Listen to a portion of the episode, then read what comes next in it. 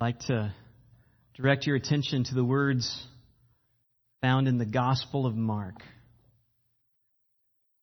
We'll be looking at Mark chapter 1.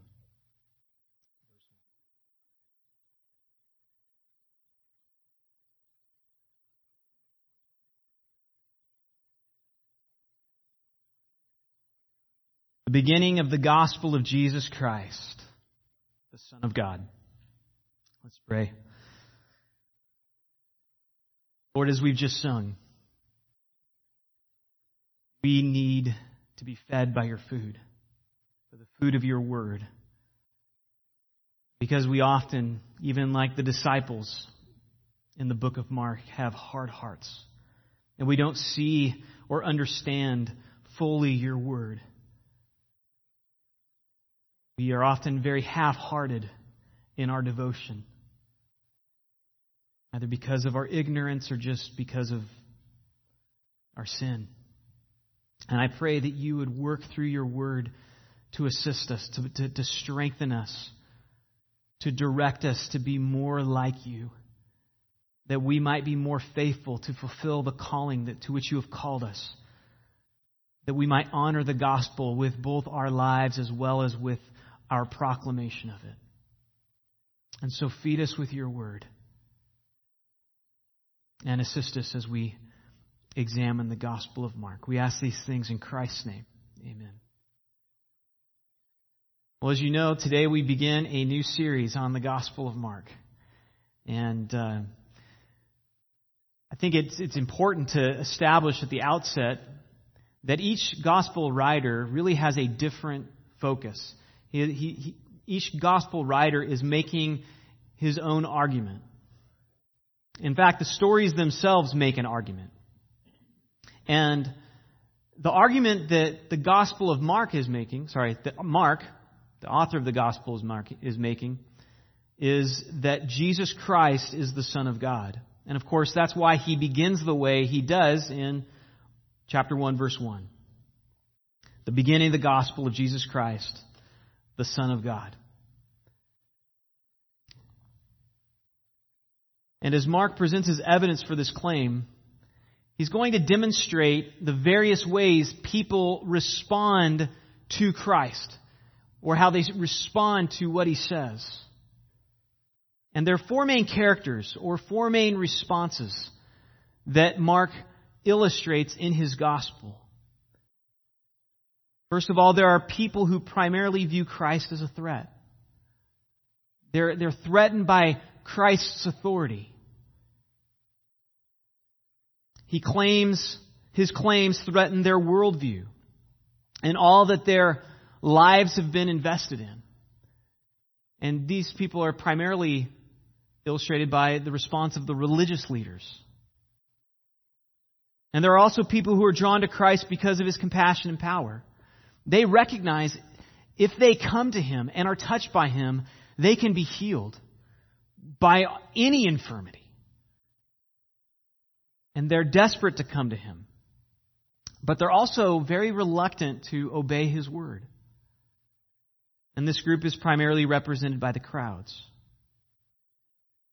Another group are those who are following Christ. That theme of follow is very thick in the Gospel of Mark. They're following Christ. They, they love his authority. They're drawn to his words.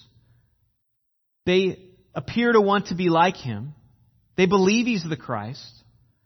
And they're greatly anticipating this work that the Christ is going to accomplish. However, when reality hits, that he is not the Christ that they expected, and when he gets crucified, they fall away. And this group is actually represented by the disciples.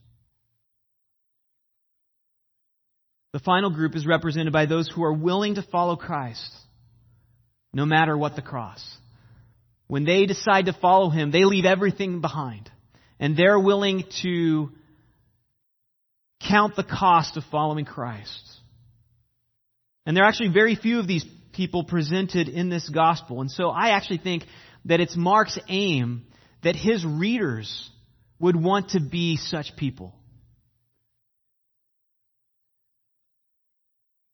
In summary, there's four groups religious leaders, and they have a conflict with Christ, particularly over his authority and his claims. There's the crowds, they're drawn to his power, but they're reluctant to obey him. And there's also the faithless disciples. They follow him, but with persecution, they fall away. And then, of course, there's the faithful disciples, and they're willing to leave everything and follow him, and then proclaim him. So again, Mark in this gospel does not just want to tell us what Christ did or what Christ says, though he certainly wants to do that, but he also wants to emphasize how people respond to Christ. The focus of almost all his stories is both what Christ says and does, and then how do people respond. And he highlights their responses in these various categories. And so this gospel is very applicable. See, Mark is not content just to tell us who Jesus Christ is. He wants to probe our hearts as we're reading, as we hear about Christ, to ask, which one of these people are you like? How are you responding to Jesus? So, verse 1, which is our focus today, not only asserts what Mark is going to be telling us about Jesus, it also presents the structure of Mark's gospel. And it's there for you in your outline. What I would like to t- uh, point out to you is, is the, the main divisions. It's split in the middle of chapter 8, and that has two bases. One in the first eight chapters really focus on Christ's ministry throughout Galilee, in and around Galilee. And the second half is his ministry on his way to Jerusalem and in Jerusalem. But also, there's a focus on Jesus as the Messiah or the Christ in the first half. And then the second half, the focus is really on Jesus as the Son of God. But if you look at the subpoints also, these are themes that tie all of the different stories together that Mark presents. So Mark, again, Mark's not just picking and choosing stories about Jesus so we kind of get a sense of who he is. He selects particular stories in order to make an argument, and these stories are centered around a theme. So in the in the first each subpoint in the first section, all four groups that I mentioned of how people respond to Jesus um, are demonstrated regularly. They're pictured. And in the second section, the subpoints zero in on particular groups. The first subpoint, the blindness of disciples, that's the focus. In the second, it's the animosity of the religious leaders. And in the third, Mark just presents a, a plethora of responses to Jesus regarding his um, betrayal, his death, and then his resurrection. And so we're going to look at all those today. And so I would encourage you, open your Bibles because I'm actually going to preach the whole Gospel of Mark. And I want you to see how these themes get tied together and, and to see how Mark's pressing us. How are you going to respond to what Jesus says and does?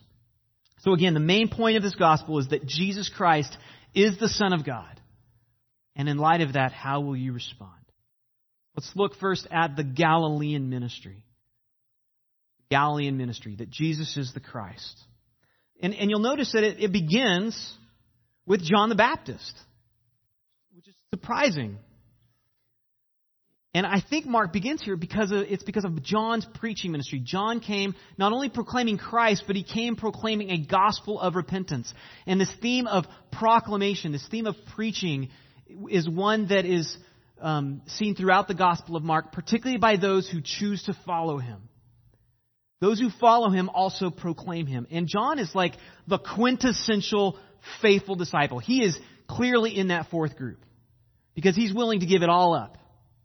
And in fact, every story in the Gospel of Mark is about Jesus. It's about what Jesus does, except for two. And there's two lengthy sections that are completely devoted to one other person, and that's John the Baptist. Mark wants us to see and recognize there's something very unique about John the Baptist. And I think he's really setting him forth as this, as saying, this is what it looks like. This is what a faithful follower of Christ looks like. But of course, John's not just a follower, he's the antecedent to Christ. he proclaims the coming of Christ.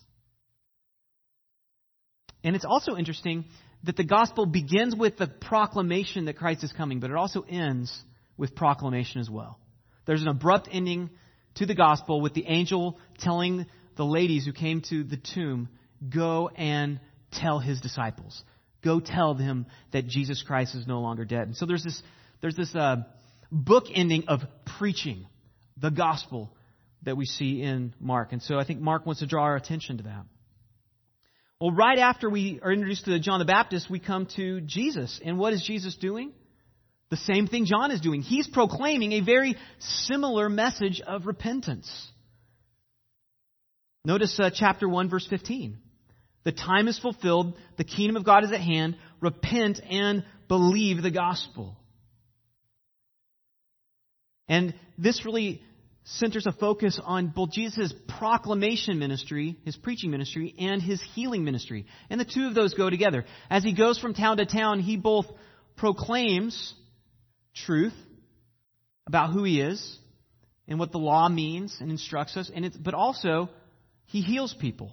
And that begins, of course, with his preaching in Capernaum, with the, the, the and then the healing, of course, of a demon possessed boy.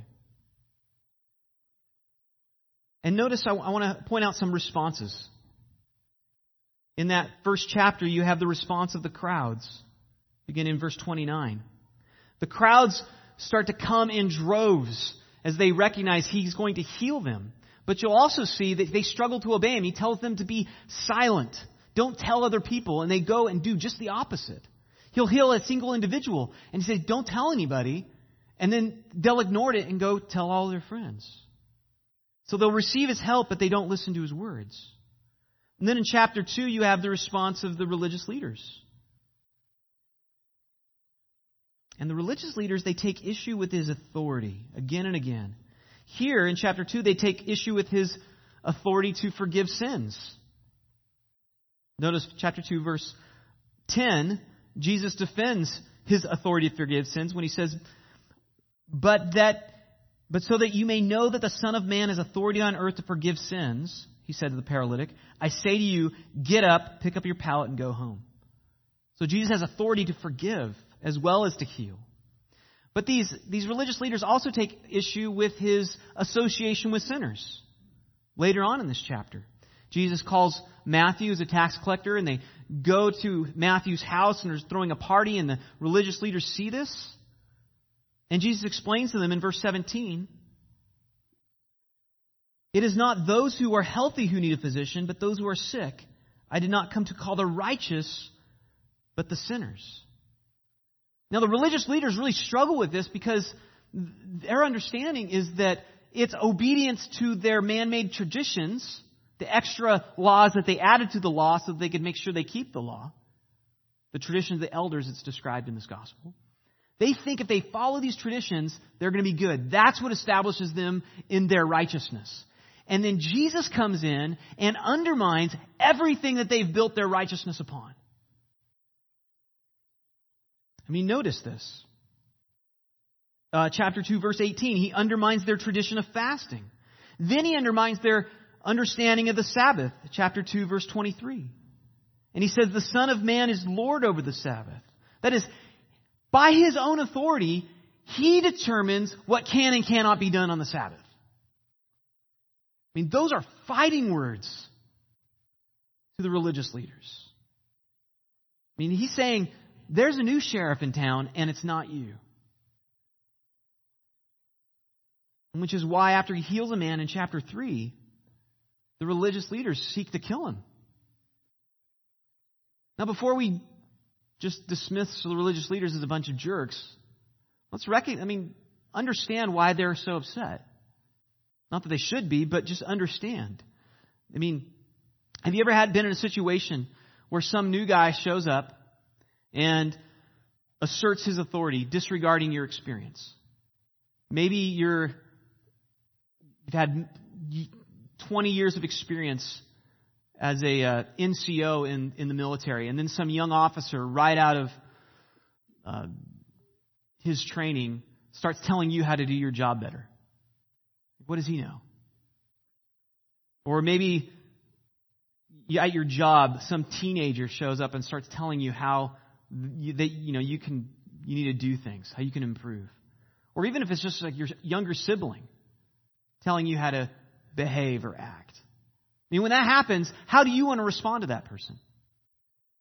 You want to take them down. You want to show them they have no reason for this authority. Well, we're a lot more like these guys than we might think. Because Jesus, I mean, uh, recognize Jesus is tearing down all that they've invested their life in. And he's saying basically, it's all empty. It's a house of cards. All of that is pointing to me. I mean, he's saying, you either seek your righteousness in following me, or you have no righteousness. You guys are just a bunch of frauds. Why they hate him. Which brings us to chapter 3, and that continues to demonstrate various responses to, uh, from these various groups. I won't highlight all of them for the sake of time, but let's look at chapter 4, because chapter 4 really clarifies Mark's purpose of examining how people respond to Christ. We have, of course, the parable of the sower. And, and, and, these parables, these four parables Mark has in chapter 4, really emphasize the main themes of Mark. In the parable of the sower, the, the parable highlights four different responses that we see to Jesus. You have the seed that's sowed on the ground by the road, and the, and the bird comes and takes it away. Satan takes away the word. That's what it's referring to. There's the soil on the rocky ground.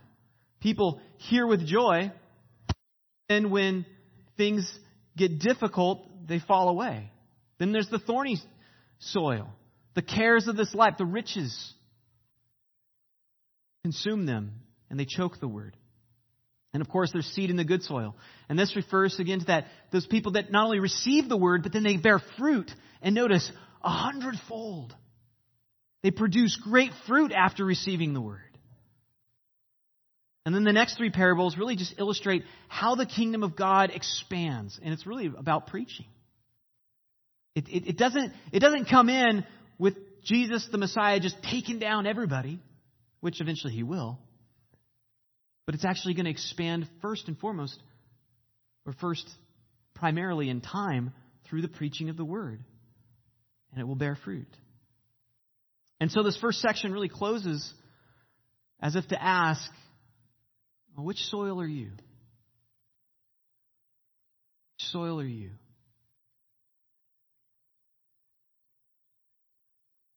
And the second section highlights themes of faith and fear. Faith and fear.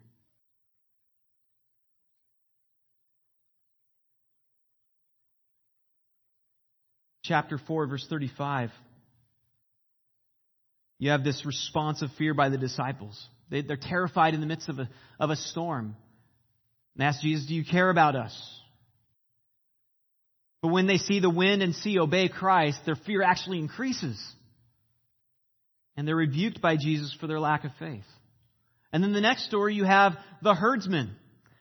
After Jesus heals the Gerasene demoniac, they're terrified.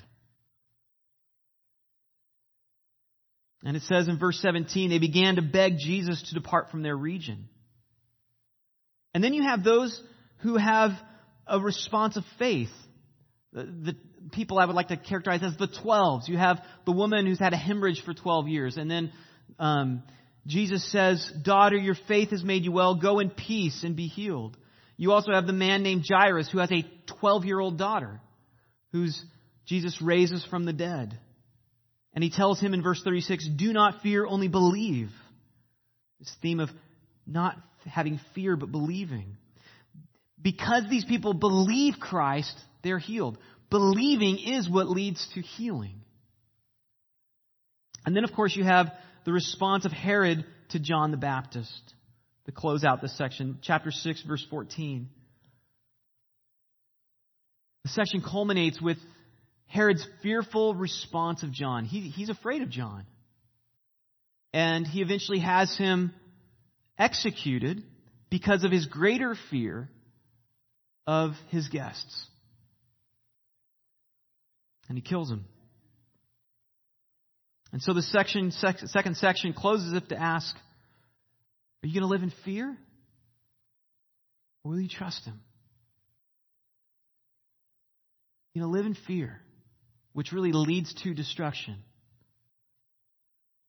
Hate, trust him, which leads to healing and results in proclamation.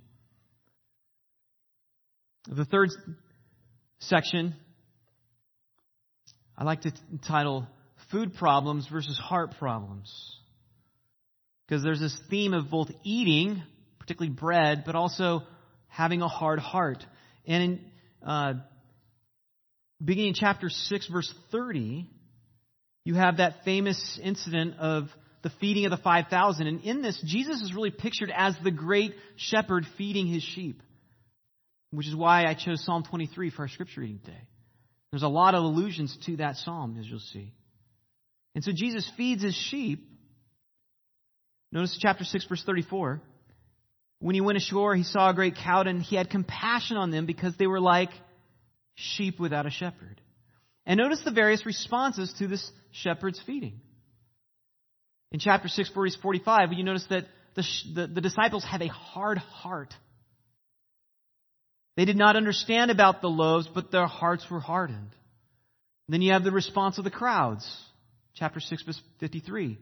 They continue to seek him and they just want to be touched by him, but they're not listening to his words. This emphasis of touching there. And then you have the response of the religious authority. Chapter 7, beginning with um, verse 1. They, they, they don't like the way that Jesus' disciples don't wash their hands before they eat.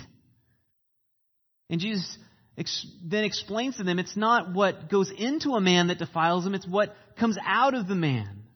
Verse 21 For from within, out of the heart of man, it's a heart problem, come evil thoughts, sexual immorality, theft, murder, adultery, coveting, wickedness, deceit, sensuality, envy, slander, pride, foolishness. All these things come within, are from within, and that's what defiles a person. Again, they think their righteousness is about their law keeping, and Jesus says, no, your greater need is not to follow these rules, it's to recognize your heart is the problem. Don't be so focused upon washing your hands before you eat. The problem is not food, it's your heart. And then you have the response of genuine faith. Notice chapter 7, verse 24. I love this. This, this Syrophoenician woman wants healing for her daughter, and then verse 27, he was saying to her, Let the children be satisfied first, for it's not good to take the children's bread and throw it to the dogs. But she answered and said to him, Yes, Lord, but even the dogs under the table feed on children's crumbs. Again, the focus of bread, of food. She has faith. I'll take whatever I can get, Christ.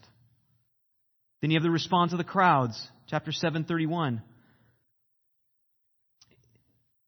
And after he heals a deaf and mute man, guess what happens? They disobey him again. Verse 36, Jesus charged them to tell no one, but the more he charged them, the more zealously they proclaimed it. I mean, it's like blatant disobedience. Don't do this, and then they go and do it. And then, of course, you have the response of the disciples. And a very important warning that Jesus gives in, in this section, beginning in chapter 8. And it's this warning that goes unheeded. After feeding the 4,000 through another miraculous provision of bread, he warns the disciples in verse 15 Watch out. Beware of the leaven of the Pharisees and the leaven of Herod. And then we find out, he asks, Why don't you understand what I'm talking about? They're confused. And, we, and he sa- asks them, Do you have a hardened heart? And so this third section closes as if to ask, Do you, reader, recognize that your problem is ultimately a heart problem? Your problem is not primarily financial, it's not primarily physical, it's not primarily relational. Your problem is your own heart. That's what needs to be changed. And of course, that's what leads to the reason why Jesus starts to go to Jerusalem. the only way to change this heart problem is for the Messiah, the Christ, to die. And that's what brings us to chapter 8, verse 22. The partial blindness of the disciples and the Jerusalem ministry. So this focus of Jesus' ministry shifts in chapter 8. He's no longer about a ministry of healing and proclamation. He's about his healing, his spiritual healing, his mission of spiritual healing upon the cross. And this first section really highlights the spiritual blindness of the disciples. And again, there's three sections here, and they're each broken up by Jesus' statement that he has to go to the cross. And he keeps telling the disciples this, but they don't get it. They're like the blind man, spiritually speaking, in chapter 8, verse 24. When Jesus heals him, he looks up and says, I see people, but they look like trees walking. It's like this partial healing. Well, that's, the disciples have this partial sight because they recognize Jesus is the Christ. Like they get it. You're the Messiah. But they don't get it. Because they think the Messiah is going to do this, but the Messiah is going to do something different. And so even their expectations about themselves gets corrupted. They think they're just going to follow this triumphant leader into victory. And therefore, they have a, a, real high view of themselves that really needs to get humbled. And that's what Jesus confronts them in. They have tremendous spiritual blindness. It begins with Peter's confession, this blindness, oddly enough, in verse 27. Peter confesses he's the Christ. Again, he sees, but not quite, because right after his confession, he rebukes Christ when Christ says, the Son of Man has to die. He said, What are you thinking, Christ? You can't die. And Jesus says, Your mind is not on God, but on man. And this prompts Jesus to explain what following him really looks like. Chapter 8, verse 34. And he summoned the crowd with his disciples, and he said to them, If anyone wishes to come after me, he must deny himself and take up his cross and follow me. This is, this is what following actually looks like. You, disciples, you want to follow me. This is what following looks like. For whoever wishes to save his life will lose it, but whoever loses his life for my sake and the gospel's will save it. For what does it profit a man to gain the whole world and forfeit his own soul? Right? Jesus has to save their soul. If he doesn't save their soul through the crucifixion, they will perish. But they don't understand it. They're blind. The disciples really struggle with this concept because they've so imbibed the teachings of the scribes and the Pharisees, they can't understand that the Christ must die. And even after Jesus transfigured before their eyes in chapter 9, they still don't get it. I mean, they see Christ in all of his glory. They see him, but they don't really see him. Which is why there's this voice out of heaven, presumably the Father. Well, it is the Father. Says, This is my beloved Son. Listen to him. In other words, boys, you don't get it. Listen, listen to him. If you have ears to hear, listen to him. Listen to what he's saying. Don't just assume, oh yeah, you know what Christianity is all about. Because you don't. Listen to what he's saying. This is what it looks like to follow my son.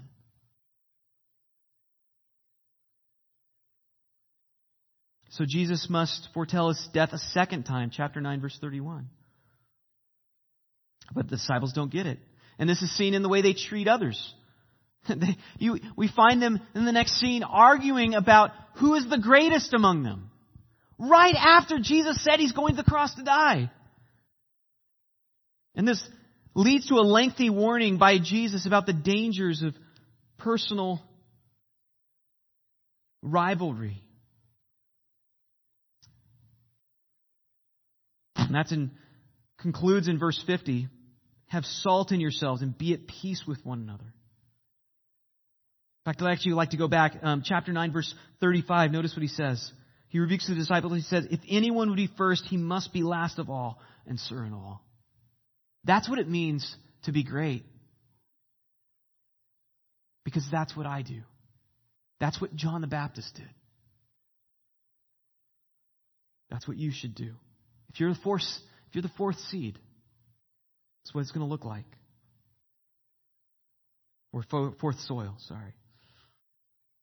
The disciples actually get rebuked again after hindering the children in chapter 10, verse 13.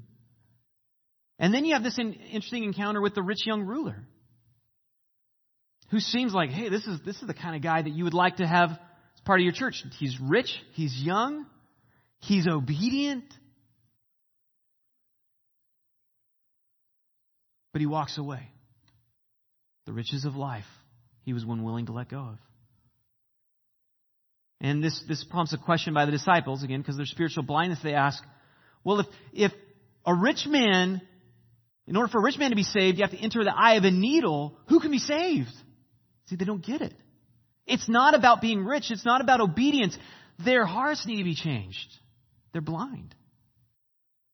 And Jesus says, with man it's impossible, but not with God. For all things are possible with God. And then Jesus must proclaim his death a third time. That's how it's possible. And notice again, right after Jesus proclaims his death a third time, what are the disciples talking about? Hey, Jesus, James and John, can we sit on your right hand when you're in glory? To which Jesus responds in verse 43, 1043.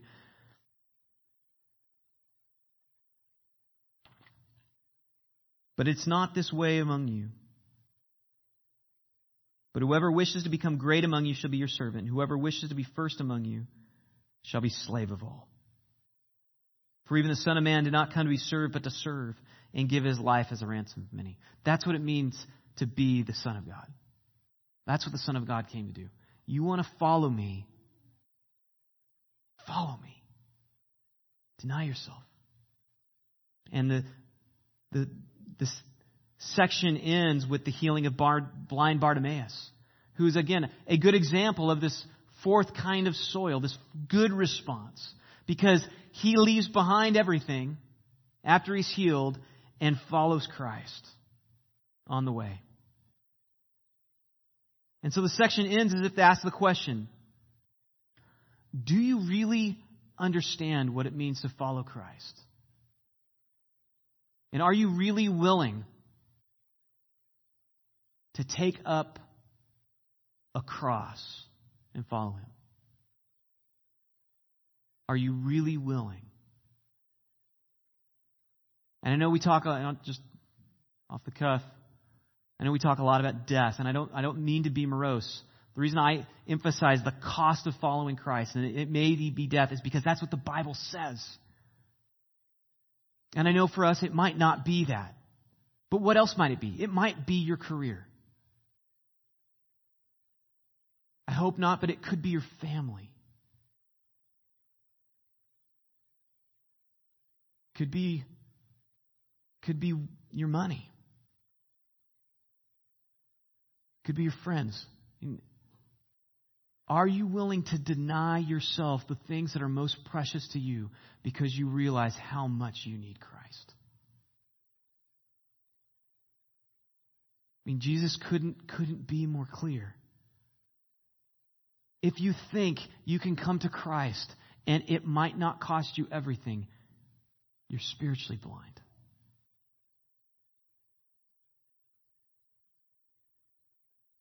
And this, of course, leads to the third, the second section.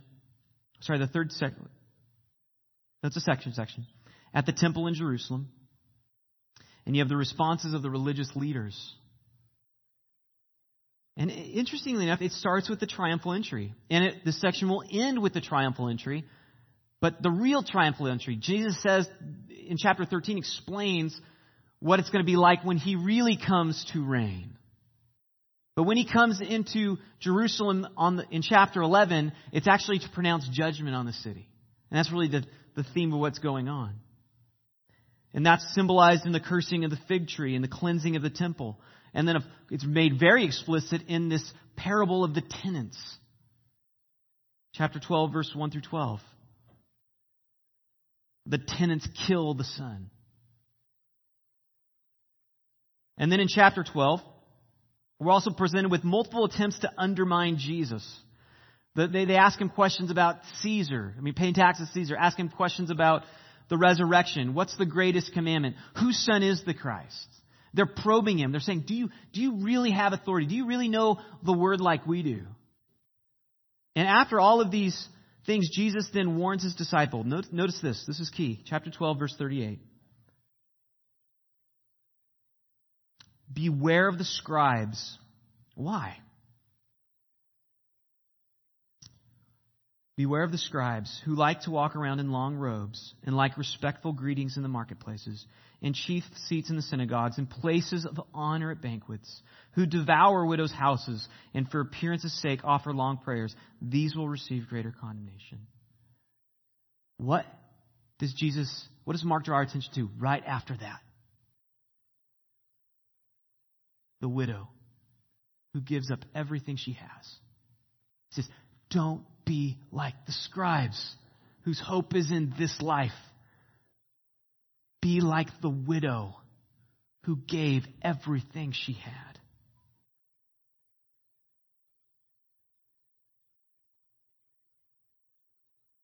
Section ends with Jesus revealing what his true triumphal entry will be in chapter 13. And notice, notice the very end of this section, the last verse, 35.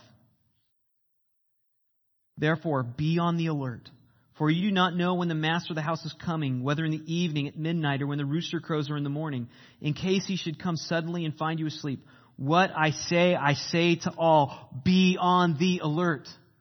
Be on the alert. Be awake. Stay awake. Don't be spiritually blind.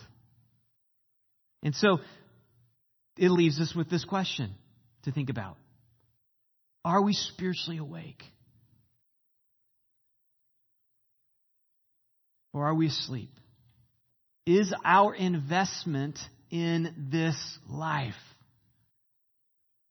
like the scribes, like the religious leaders, like the disciples?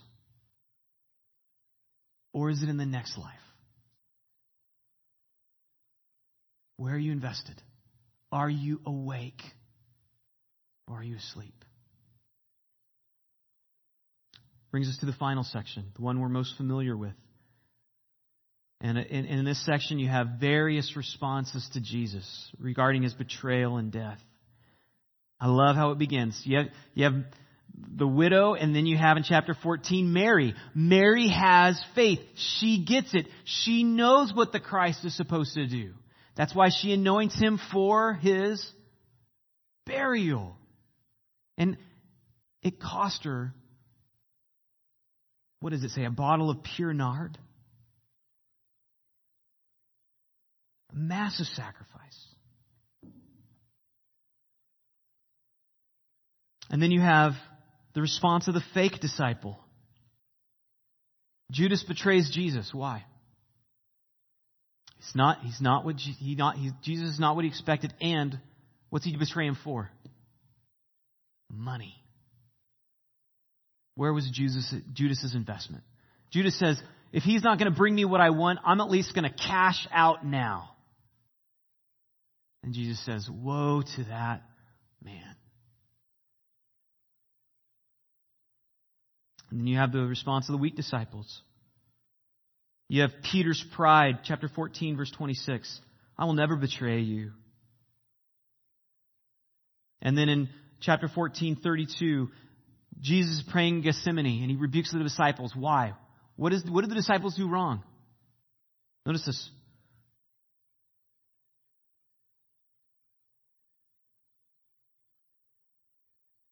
Verse 40. He found them sleeping. Verse 41. He came a third time and said to them, Are you still sleeping and resting? They're asleep. They don't know what's coming. And Jesus has made it very clear, but they don't get it. Why? Because Jesus, you're the Messiah. You're supposed to make my life better. Look, you go around healing people. They're expecting this triumphal entry. And when the, when the soldiers come in and they take Jesus and lead him away to be crucified and they see Judas betray him, what do they do? They flee like a bunch of cowards. Why do they flee? It's not just because they have fear. Yes, it is because they the fear. It's because they don't understand who Jesus is and what Jesus must do. Verse 50, they left him and fled. And notice this, verse 51. A young man followed him, wearing nothing but a linen sheet over his naked body, and they seized him. And he pulled free the linen sheet and escaped naked. Almost assuredly, this is, is, this is the writer of the gospel, Mark himself. Mark saying, Yeah, even me. I fled because I was blind. I didn't expect this. This is not what I thought it meant to be a Christian. And then you have the response of the religious authorities, chapter 14, verse 53. Of course, they have him crucified. The response of Peter, he denies Christ three times. And then you have the response of Pilate. Pilate has him crucified. Why? Because he wants to please the crowds. Fearing the crowds, it says. Not fearing Christ. And then you have the crowd's response. They choose Barabbas the criminal over Christ. And then Pilate hands them over to be crucified, and you have the soldiers responding to Christ. How do the soldiers respond to Christ? They mock him. And while he's being cru- crucified, the chief priests mock him. Even the men being crucified with him mock him. But then there's a remarkable and very unexpected thing that happens in verse 39. And when the centurion who stood facing him saw that in this way he breathed his last, he said, Truly, this was the Son of God. Catch that. Who said that? The soldier crucifying him. So, of all people, the, centurion is the one who who, who truly believes. And then right after that, you have Joseph of Arimathea having courage. And no, no, Joseph of Arimathea is, is described as one of the religious authorities, the one in the, fir- the first kind of soil. He takes courage and has him buried in his own tomb. And then you have the, the women. It ends with the women. And this is very interesting. The final response we see from the women who come to his tomb after he's resurrected is this. They're told by the angel, verse 7, But go tell his disciples and Peter, He's going ahead of you to Galilee. There you will see him just as he told you. Go tell his disciples. How do they respond? How do they respond? They went out and fled from the tomb, for trembling and astonishment had gripped them. And they said nothing to anyone because they were afraid. And that's how the gospel ends. I know there's an additional portion there. It was added later on. We'll talk about that when we get there. If you're really curious about that, I don't mind talking about it afterwards. But the gospel ends that way. Do you see? There's, there's very few heroes in the Gospel of Mark. And Mark's saying, well, which one are you going to be like? Are you going to be afraid and flee? Or are you going to take courage and are you going to proclaim? How will you respond to this good news? See, just as the, the ladies fled for fear and trembling, and just as Mark himself fled during the rest of Jesus, when Mark is writing this gospel, he's no longer fleeing. Mark is ministering throughout the ancient Near East, and he eventually plants a church in Alexandria, Egypt, that becomes probably, I would argue, the strongest church of all in Alexandria, Egypt. And Mark dies by being burned alive while preaching to his church in Alexandria. The man who fled now dies. And not just Mark.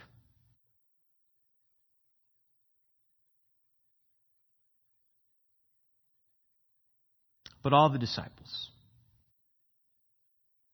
And it prompts this question Are you willing to follow Christ even as he did? Or are you like the Pharisees who are threatened by his authority and you're threatened by what he might ask you to give up? What following Christ might cost you? Or you like the crowds? You, you really want Christ's help and you realize he's the only one that can help you. But you really struggle to obey his words. Or you like the disciples who are willing to follow Christ on the sunny days. But when the heat gets turned up and you get persecuted, you get reviled, you get slandered, you get robbed, you get beaten, you throw in the towel and you go home.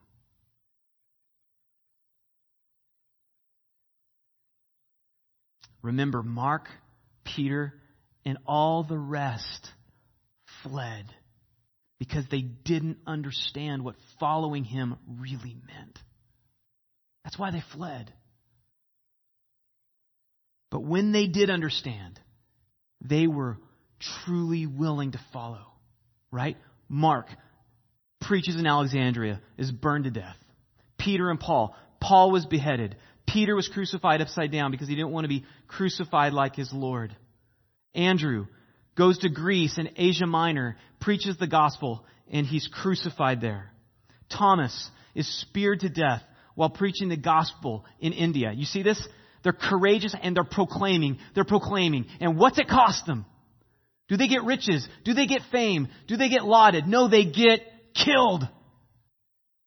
Like the Baptists and like their Lord. Philip was killed by a Roman official after his wife converted through his preaching the official's wife. Matthew was stabbed to death in Ethiopia. James was stoned and then clubbed to death in Jerusalem. Simon the Zealot ministered in Persia and then was killed after refusing to sacrifice to the sun god. And then, of course, we know John is exiled to the island of Patmos and there he dies. None of them got what they were expecting when they started to follow Christ. And yeah, they fled. But then they came back. And then they went and proclaimed.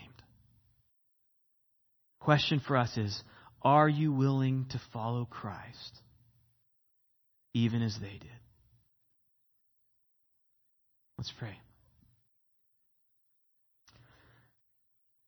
Father, if we're honest,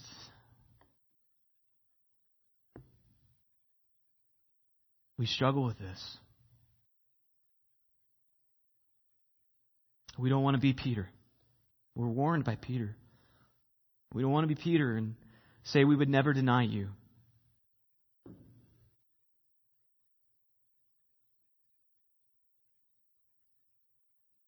But Lord, we also don't want to perish for eternity. And so our only plea is that you would do a miraculous work in our heart. Spirit, that you would change our hearts if we yet are yet to believe, to truly believe and truly be willing to follow you, that you would do that miraculous work of causing us to be born again. That today would be the day of salvation. And Lord, if we're already saved and yet we are like the disciples or maybe just partially blind, we don't quite get it, we're just numb because of the superficial, mucky teaching in our culture our own ignorance, or even our own hard heartedness. I pray that you would give us the resolve that we need to truly follow you. not for praise, not for pro- proclamation of us, but so that you would be you would be proclaimed by us to every nation. Because God, we long to see people from every tribe, from every nation, exalting you, praising you for your forgiveness and your grace and mercy. And may it, may some of that come because of our investment as a church in the proclamation of the gospel to reach the ends of the earth. Make us evangelistic and give us the courage, give us the conviction to be such a people. We ask these things in your name. Amen.